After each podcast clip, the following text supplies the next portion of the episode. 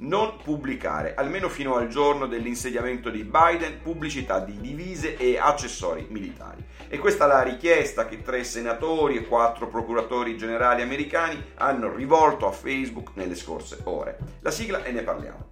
Governare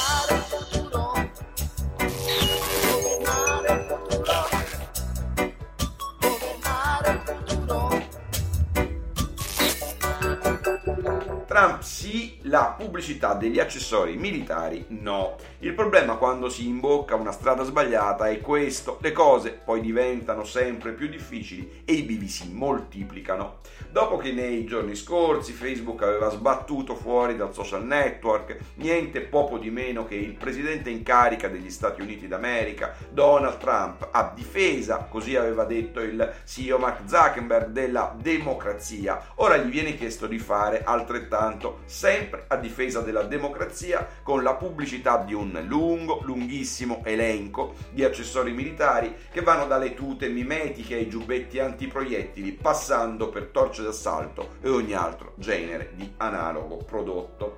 E questa volta la richiesta arriva direttamente da senatori e procuratori americani, dal cuore delle istituzioni, insomma.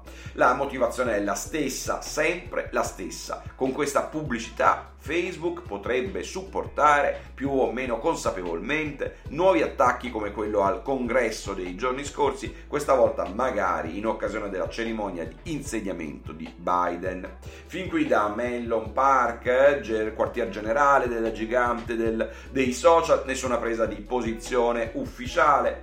Facebook blocca già da tempo, va detto, la pubblicità delle armi, ma non anche quella degli accessori militari. È giusto così? Dovrebbe fare di più? Dovrebbe introdurre, come ora le chiedono senatori e procuratori, una nuova policy che vieti anche la pubblicità di questo genere di prodotti?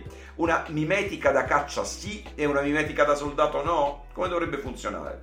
E poi uno dei tanti veri paradossi di questa storia tutta paradossale che dobbiamo provare a buttarci alle spalle il prima possibile possibile. Legislatori e uomini di legge che chiedono ad un social network di modificare le proprie regole contrattuali e vietare alcune condotte, anziché, se le ritengono davvero pericolose per la democrazia, vietarle per legge anche in via d'urgenza e far poi rispettare il divieto. È un po' come se Parlamento e governo qui da noi chiedessero alla società autostrade di imporre un limite di velocità per contratto a chi entra in autostrada anziché stabilirlo nel codice della strada e farlo poi rispettare dalla polizia stradale. La strada è davvero quella sbagliata e forse senza accorgercene stiamo legittimando sempre di più le superpotenze del web a comportarsi da autentici stra- stati.